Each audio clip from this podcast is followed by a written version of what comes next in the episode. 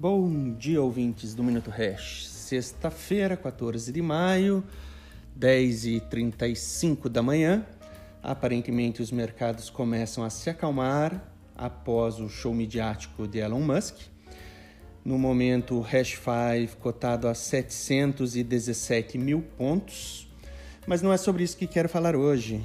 Quero responder uma pergunta que tenho recebido muito nos últimos dias.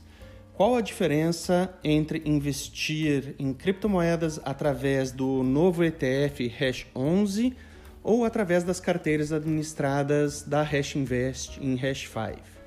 Então vamos lá. Primeiro, a primeira grande diferença é que um é via ETF e a outra é via carteira administrada. ETF é um fundo de índices. Você investindo nesse fundo, você vai ter cotas de um fundo que vai possuir as criptomoedas. Investindo através do Hash 5, você vai ter os ativos propriamente ditos e não a cota de um fundo. Por que, que isso é importante e diferente?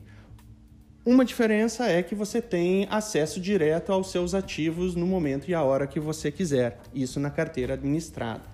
E o outro é o benefício fiscal. Né? Você tem isenção de imposto de renda é, para vendas de até 35 mil reais por mês em criptomoedas, criptoativos.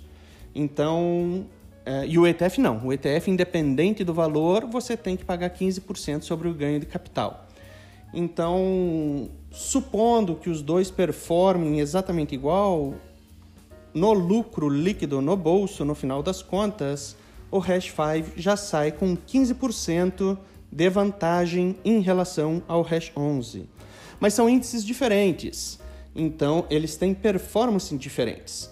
Então, só como um exemplo aqui, pegando desde o dia 26 de abril, a cota de abertura, que foi o, o, o lá perto do início do, da negociação do Hash 11, até hoje, às 10h36 da manhã, o índice Hash 11, o ETF, teve uma valorização de 2,46%, enquanto o Hash 5, neste mesmo período, teve uma valorização de 25,12%.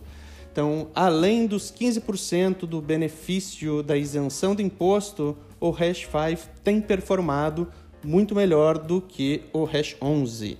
Bom final de semana para vocês e até segunda.